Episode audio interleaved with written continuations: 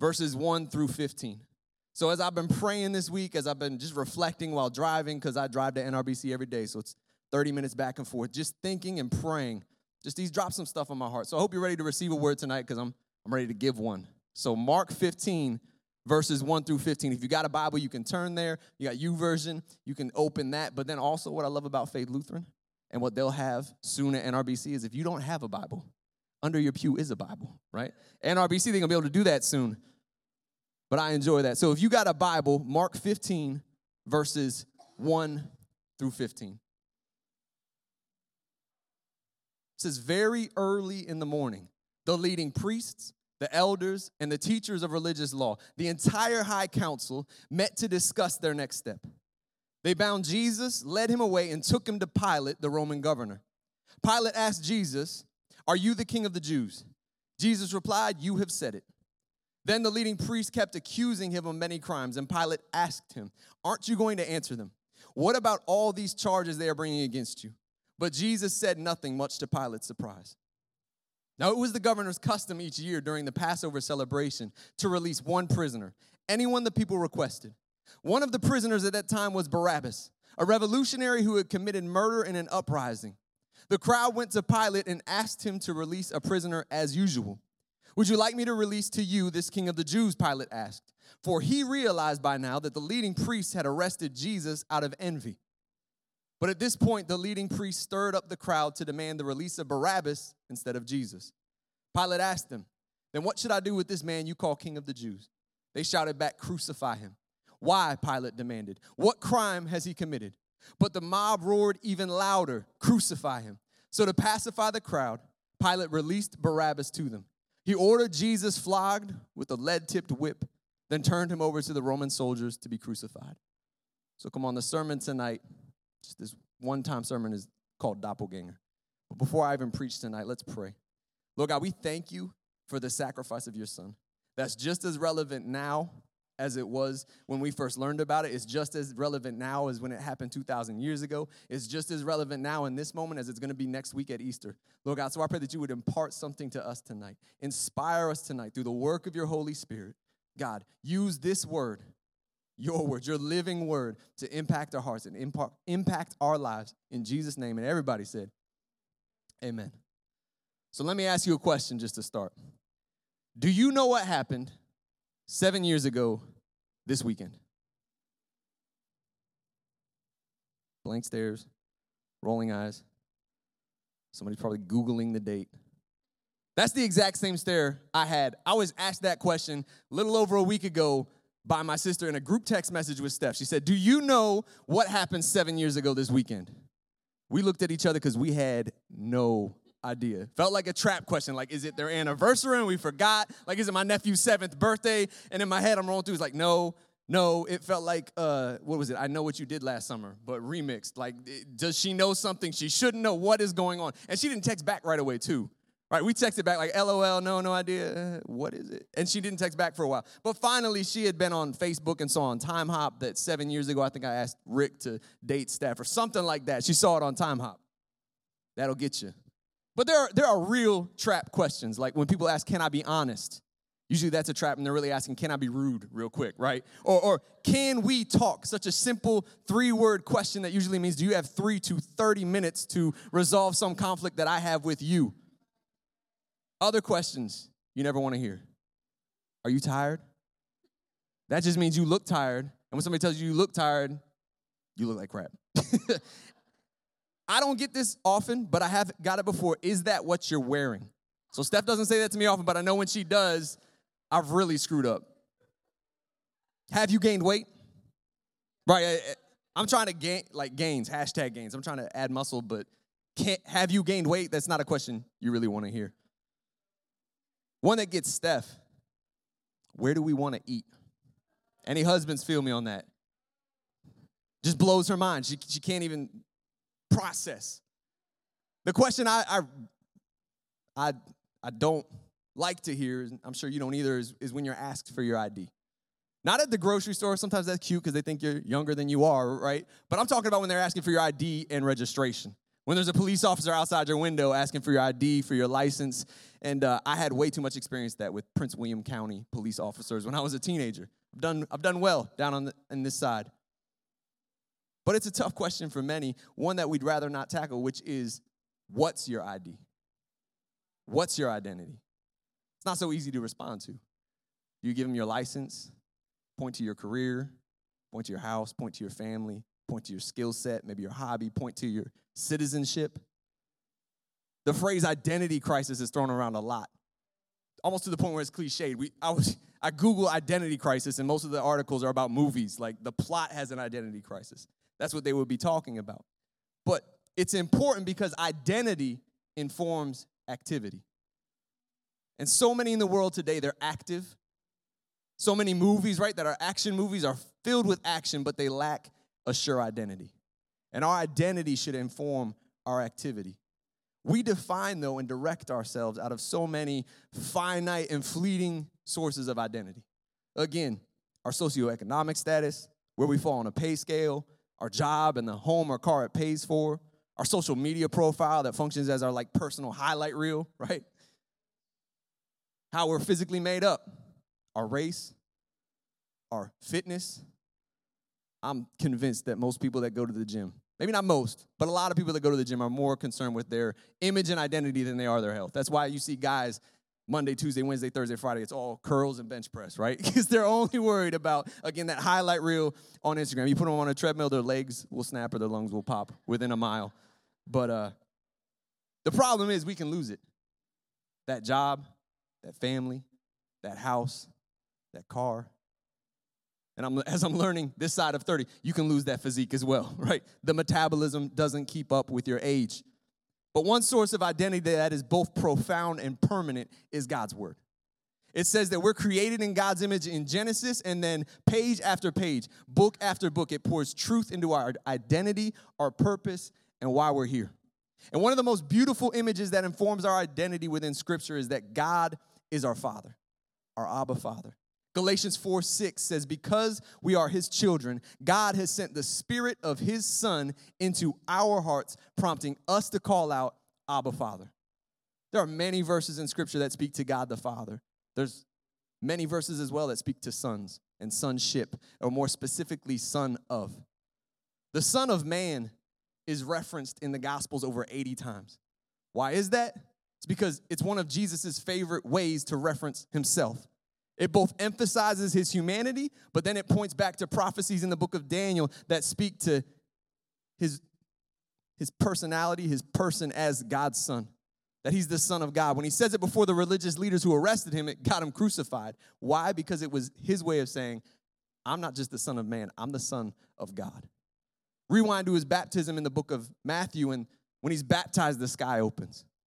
God the Father says, This is my son in whom I'm well pleased. And it's after that affirmation that his ministry starts. Because again, our identity informs our activity. And God was saying, This is my son. I am his father. And that informed Jesus' activity. Jesus, as the Son of God, our Heavenly Father, it defined his ministry. His affirmation sparked his actions. And in today's society, where fathers seem more and more fleeting as sources of identity, God as our Father has profound meaning. Romans 8:29 says Jesus is the firstborn among many brothers and sisters, speaking to those who would become a part of the family of faith. Ephesians 1:5 says God decided in advance to adopt us into his own family by bringing us to himself through Jesus Christ. Jesus was the son of God the Father, and we're called to see ourselves the same way. How many of you guys are familiar with the term doppelganger? Heard it before? It is German for the term double walker the idea of a duplicate self. It can be a legitimate psychological disorder when the process in our brain by which we form our identity is fractured. Now, I love psychology 101 in college. So when I was Googling this, researching this, I spent way too much time reading about it. So bear with me right now. But a, a psychologist says this The brain generates our experience of self by merging information about our body from external sources such as the eyes, the ears, and the skin and internal sources such as the heart and the stomach. A lesion in the insular cortex, all I know is that's somewhere in your brain, prevents the brain from integrating the body's external and internal perceptions. The brain tries to solve this by coming up with the most plausible explanation a second self in the form of a doppelganger. So it's seeing yourself outside of your body. It's trippy, but now you understand the plot between Fight Club. But uh, doppelganger was also a Facebook trend from some years ago. How many of you guys remember this? The idea was you would post your look-alike, somebody that looks like your twin. But what more often happened is you would find somebody that you wish you looked like, who maybe has like one feature. Like Brad Pitt's got my ears. So you see all these dudes putting up pictures of like Brad Pitt, ladies picking up pictures of like Halle Berry and, and Jennifer Aniston, and like that's who I look like. But how many of you guys remember what yours was? Or if you're not on Facebook, what are some people that others say you look like, Denise? Who? Wait. Oh, got you. Got you. Got you. Nice. Who else? People you said are, are your lookalike. Nate. Garth Brooks. I don't know if I've ever seen you in a cowboy hat, but I trust you on that. Anybody else? Lookalikes. Steph. Amanda Bynes. Oh, Anthony. Sorry, I didn't see you back there. Matt, Di- I can see that. Matt Dillon. What's funny is, as I was prepping this morning, one of my buddies from college posted a picture. 10 years ago today, I was a member of the African American Male Coalition at William & Mary. And uh, I was an officer in the African American Male Coalition. So they posted this picture, and they would joke me often. And it's followed me my whole life that I, whatever Caucasian white rapper, I look like him. So 8 Mile came out when college was starting. He was on the college network all the time, and their running joke was, "Hey, Juice, how much they pay you to play Rabbit? Like, how many millions you make in this movie?" Because they thought I looked like Eminem, and I thought that was a low point. But then my wife turned on me. Just last year, we brought in like the G- Dream Junkies. It's a Christian hip hop group, and there's one white guy in that group. She's like, "You look like Ruslan." It's like, no, I don't. But even that's not the lowest point. There was when the whole doppelganger thing was going on, and people were commenting on pictures who I look like. There was somebody who said that I look like Paul Wall. Now, if you don't know who Paul Wall is, I see here a lot of silence. It's because he hasn't made any significant music in his entire life. But let me show you why I was so upset that they said I look like Paul Wall, because Paul Wall looks like this. See if I can get it to go. Paul Wall, yeah, that's what Paul Wall looked like. Not only does he look nothing like me, he's got about 50 to 100 pounds on me. I don't remember who posted that on my Facebook, but if I did, I would find them and slap them. But nobody during Doppelganger Month on social media put up a picture of a guy that looks like this either. How many guys know who that is or what that's from? Anybody? Yeah, Barabbas from the movie The Passion. Yeah, uh. I'm not sure why, but as a young adult, I feel like most portrayals of Barabbas that I would see him they kind of left him looking like a little loony and a tad bit freakish. Like, this is a guy you don't want to meet in an alley because he would just eat your arm and walk away or something crazy, right? Like, just look like a freak, like a villain from a horror movie. Like, if they released him, they're saying, hide your kids, hide your wife, not cheering for him. But history tells it different. Some historians would tell you that he was imprisoned and sentenced to crucifixion for taking part in a riotous revolt against wrongful Roman occupation of Palestine. We'll get into it more, but he was more Spartacus than he was Hannibal Lecter. He was more a raging rebel than a crazed, slobbering villain. And why does that matter? Why does he matter? Well, as we gear up for Easter and the week known as Passion Week, if you flash to the morning of Good Friday around 7 a.m., Mark 15 happens. This passage where he's standing behind, or excuse me, before the Roman governor of Judea, Pontius Pilate. The Jews want Jesus crucified, but under Roman law, Pilate had found him innocent. Matter of fact, three times in Luke 23 that tells the same account from Pilate's own lips, he says that Jesus was innocent. could find no charge against him. So he makes a case. Every year during Passover, a prisoner would get a pardon and be let free. Kind of like the presidential pardon. Except he gives them the choice Jesus or Barabbas. And again, we don't generally see ourselves in Barabbas. We don't typically spend a lot of time on Barabbas. Commentaries couldn't find a lot on him. Not a lot of people preach on him. Not a lot of books are written on him. He didn't get any lines in the Passion of Christ.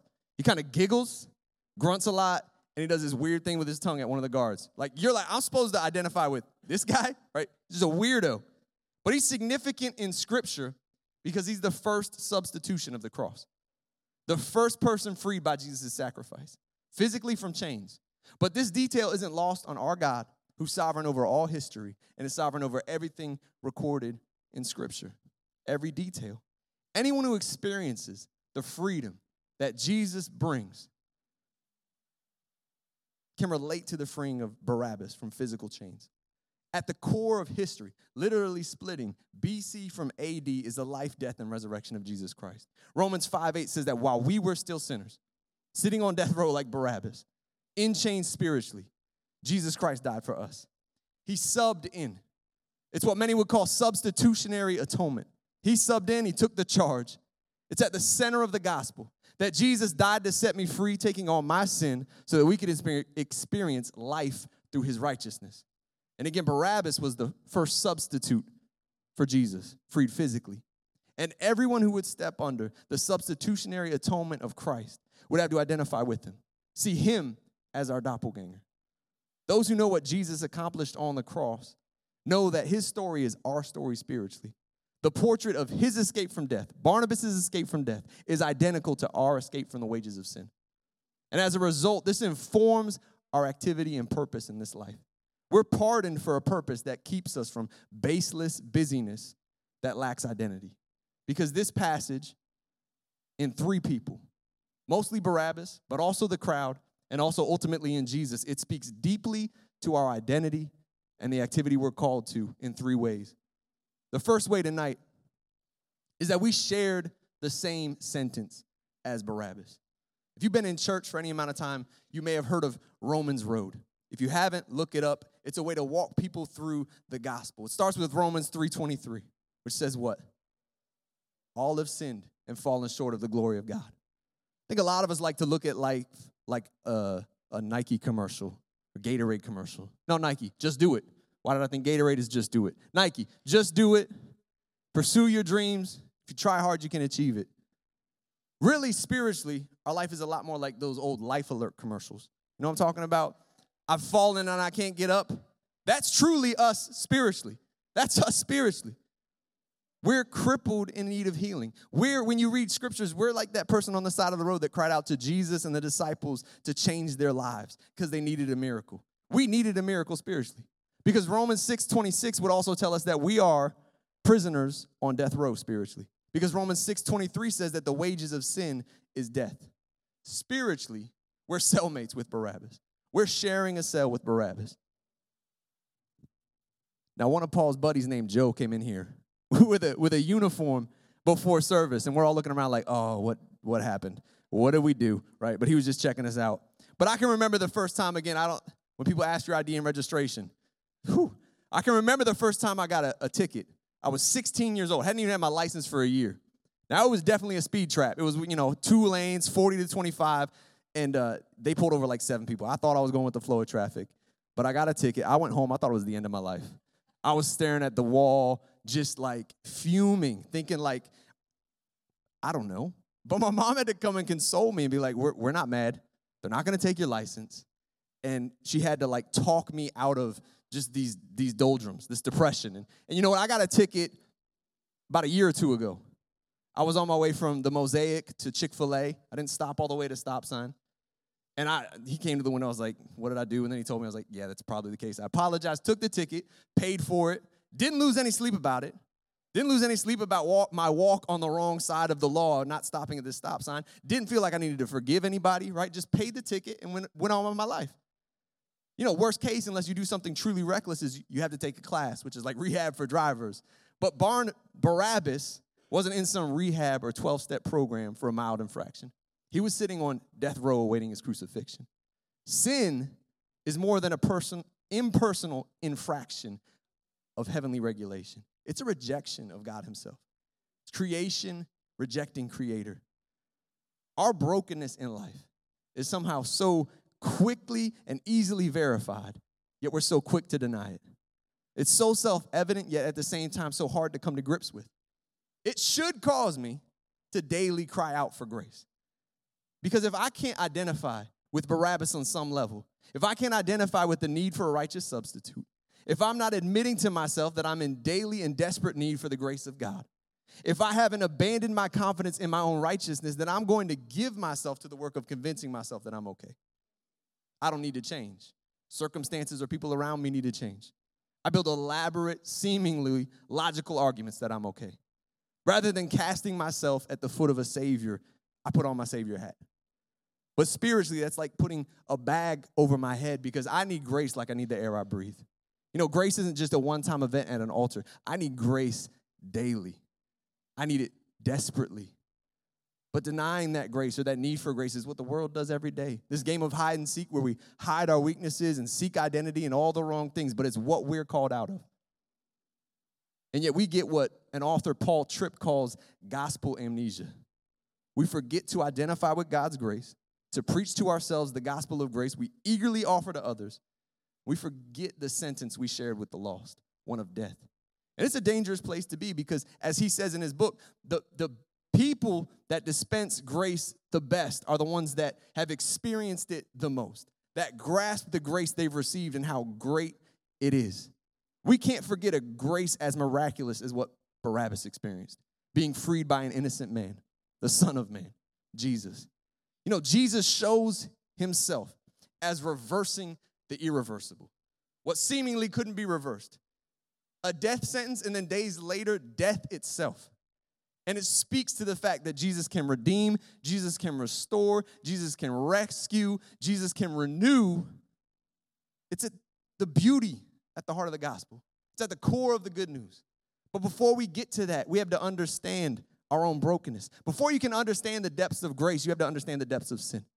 Before you can understand Jesus subbing in for you, you have to understand where you were in a cell with Barabbas spiritually. Before we identify with Christ and his righteousness, we're called to identify with Barabbas and his sentence. Spiritually, we too sit on death row without the grace of God, if we were without the grace of God. Romans 6 23 says, The wages of sin is death, but the gift of God is eternal life in Jesus.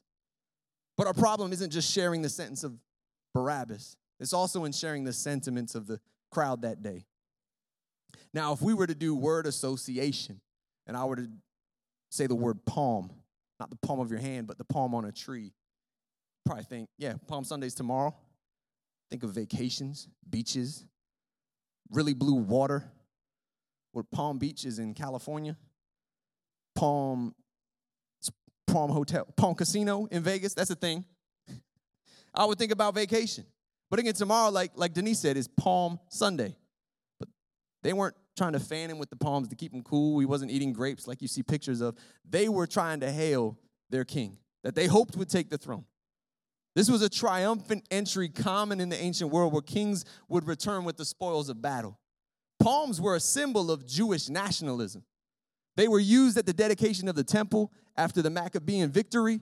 During wars with Rome, palms were stamped on the coins minted by the rebels. And this word Hosanna that they're, they're shouting out means save now. Save us now. They wanted Jesus to spark a revolution and win their freedom. And this echoes the cry. It's not the first time, it echoes the cry of the, the 5,000 that Jesus feeds. It says after that passage that they attempted to take him by force and make him king. They wanted to spark this revolution that would bring them their freedom.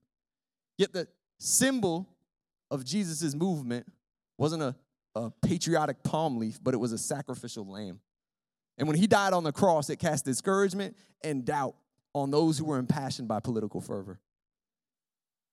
In contrast, Barabbas was a man of violent action who had murdered as a part of a revolution and an insurrection.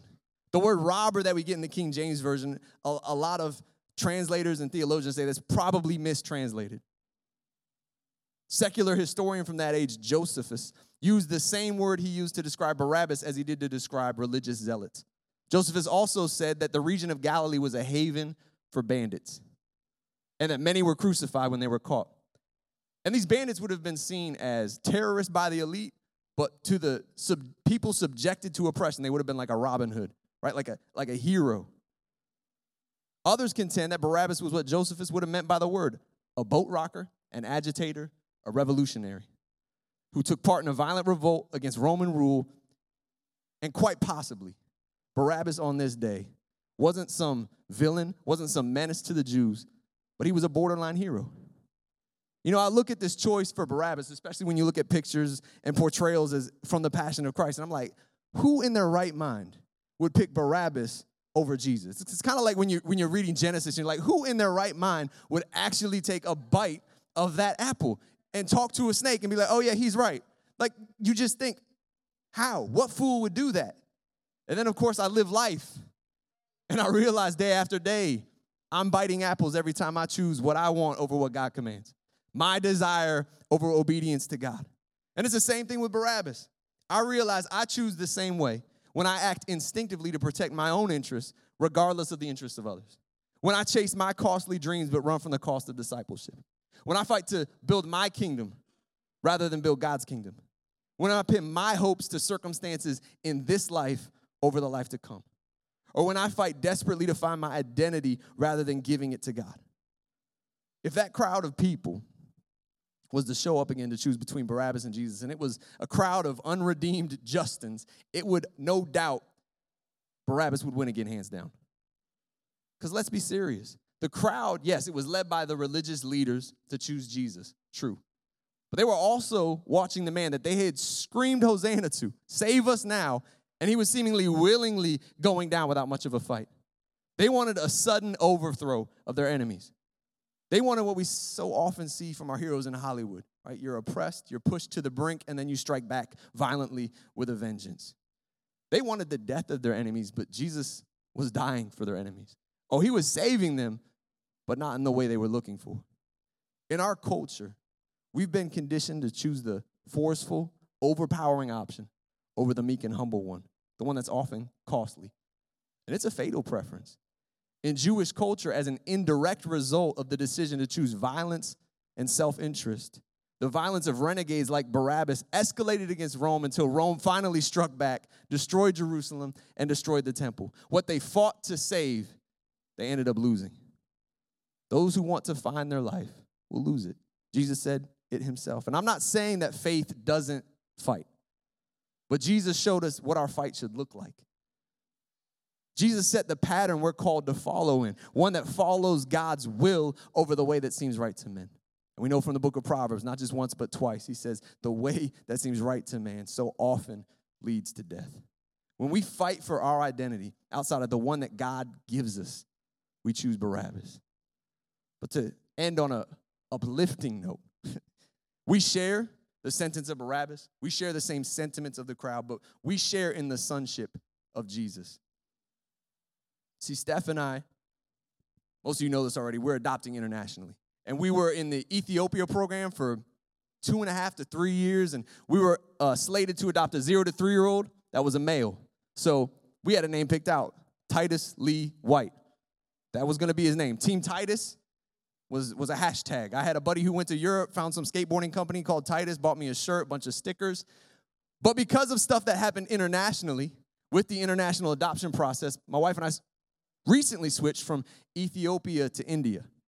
And part of that is we're now open to adopting a boy or a girl zero to three. But unlike Paul and Paula, Joseph and Josephine, or George and Georgia, Titus doesn't have a, a female equivalent. Even though I tried to sell Steph on Titija or Titija, I don't know. But she, she wasn't biting on anything I came up with. Titija Leah instead of Lee. I don't know. There's possibilities. But we're back to the all important conversation about names. Names m- mean things. I don't even want to throw names out there because I don't know what your brothers and sisters are named. I don't know what your parents are named, what your grandparents were named. But there are names, common names. I'm looking at these names. One means dark one, one means a female name means to gain fat and one means ugly head. Names are important. Throughout the Bible, we see offspring that are named after the circumstances of their birth or they're named after what they physically looked like. Names are also important in the Old Testament. If you've been reading through the Bible in a year, you've already worked through numbers and you see name after name after name. And that was important to the Israelites because through their genealogy, they could point back to Abraham, Isaac, and Jacob and say, I'm a part of that blessing. I'm a part of God's people. So the prefix on a name Bar meant son of. So that was important. Son of. think Bartimaeus was son of Timaeus. And then Abba means father. So Barabbas' name means son of the father. And it's always fascinated me because Jesus claimed, as the Son of God, as the Son of Man, to be Son of the Father. For some people, that's too perfect, as if the God of history couldn't orchestrate that. And then again, Bar was a common prefix, and they've seen uh, burial tombs outside of Jerusalem with the name Abba over and over again. So this name is entirely possible. Except where Jesus' father was God, we and Barabbas are sons of Adam, born of flesh into flesh. Your daddy might be bigger than my daddy. Your daddy might be able to beat up my daddy, but your daddy is still a son of Adam, born into sin, born into flesh. Jesus was the son of God. We're born to sinners, born into a lineage of sin. See, Jesus was the righteous son of God, yet we were condemned sons of Adam, like Barabbas. See, one part of our identity that informs our actions, that's profound and permanent, is our family name, our lineage, our blood, there's three generations of Nawatnis at this church, right? The Whites, the Kearneys, the Thomasons, the Lees.